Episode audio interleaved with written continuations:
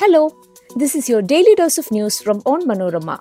I'm your host Deepa Soman, and these are the major news stories of the day. We begin with the news of the Supreme Court upholding the 10% quota for economically weaker sections, saying it does not violate the basic structure of the constitution.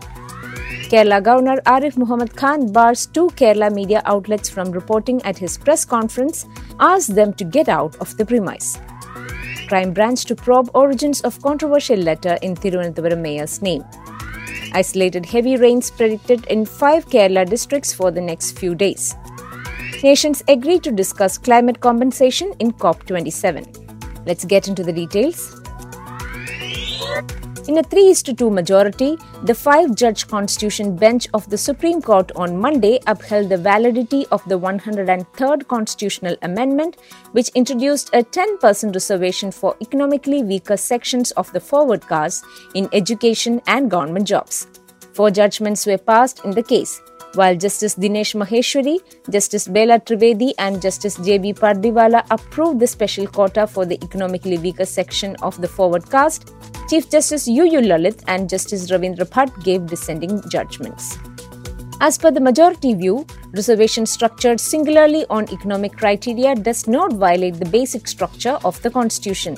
They have also held that a breach of the 50% ceiling limit by EWS reservation does not violate the basic structure.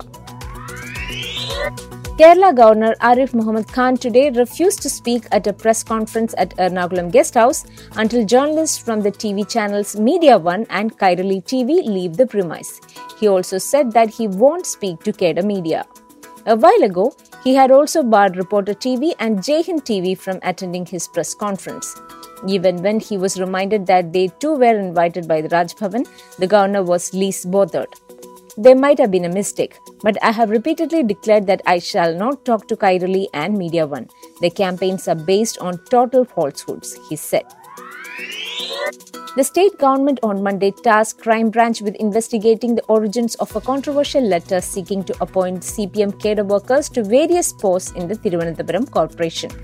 The decision was taken following statements from Thiruvananthapuram Mayor Arya Rajendran, in whose name the letter is purportedly sent, denying that she had any knowledge of it. On Sunday, Rajendran, the youngest mayor in the country, met with Chief Minister Pinarayi Vijayan to voice her concerns about the letter. Meanwhile, amid protests by the opposition, a CPM area committee member has been blamed for penning the controversial letter. The same person is said to be controlling many temporary appointments in the corporation. The operations of the gang, including him and the local committee secretary, are based at the office of a trust near the Thiruvananthapuram Medical College. All these activities are being carried out with the support of a senior CPM leader, it is alleged. Before we move on, here's a quick reminder to check out Onmanorama's other podcasts, Extra Time, Wacky News, and Newsbreak. Extra Time is all about what's happening in the world of football, your favorite players, and more. Wacky News is a collection of the weirdest and strangest news from across the globe, and Newsbreak is a clutter free explainer of the major news story of the week. The programs are available on all podcast platforms. Now, back to daily news dose. With isolated heavy rain predicted in Kottayam, Idukki, Ernakulam, Pathanamthitta, and Alappuzha, the Met Department has issued a yellow alert in these districts. Rainfall of 64.5 mm to 115.5 mm is predicted, the department said. A cyclonic circulation is expected to form over the southwest Bay of Bengal near the Sri Lankan coast on November 9th. It can strengthen in 48 hours and then move towards the Tamil Nadu Puducherry coast. Strong winds of 40 to 55 km speed and inclement weather can form in the southwest, southeast, and midwest Bay of Bengal on November 9th. On November 10th, winds of 45 to 65 km speed and severe weather is expected in southwest and midwest Bay of Bengal. Fishers are advised not to go into the sea on these dates.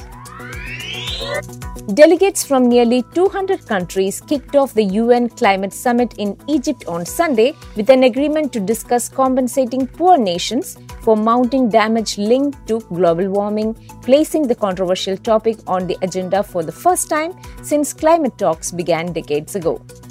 The agreement set a constructive tone for the COP27 summit in the seaside resort town of Sharm el Sheikh, where governments hope to keep alive a goal to avoid the worst impacts of planetary warming, even as a slew of crises, from a land war in Europe to rampant inflation, distract the international focus. For more than a decade, wealthy nations have rejected official discussions on what is referred to as loss and damage, the term used to describe rich nations paying out funds to help poor countries cope with the consequences of global warming for which they bear little blame. That brings us to the end of this episode. Follow onmanorama.com for detailed updates on the latest news and be sure to come back tomorrow. As always, thanks for listening to Daily News Dose.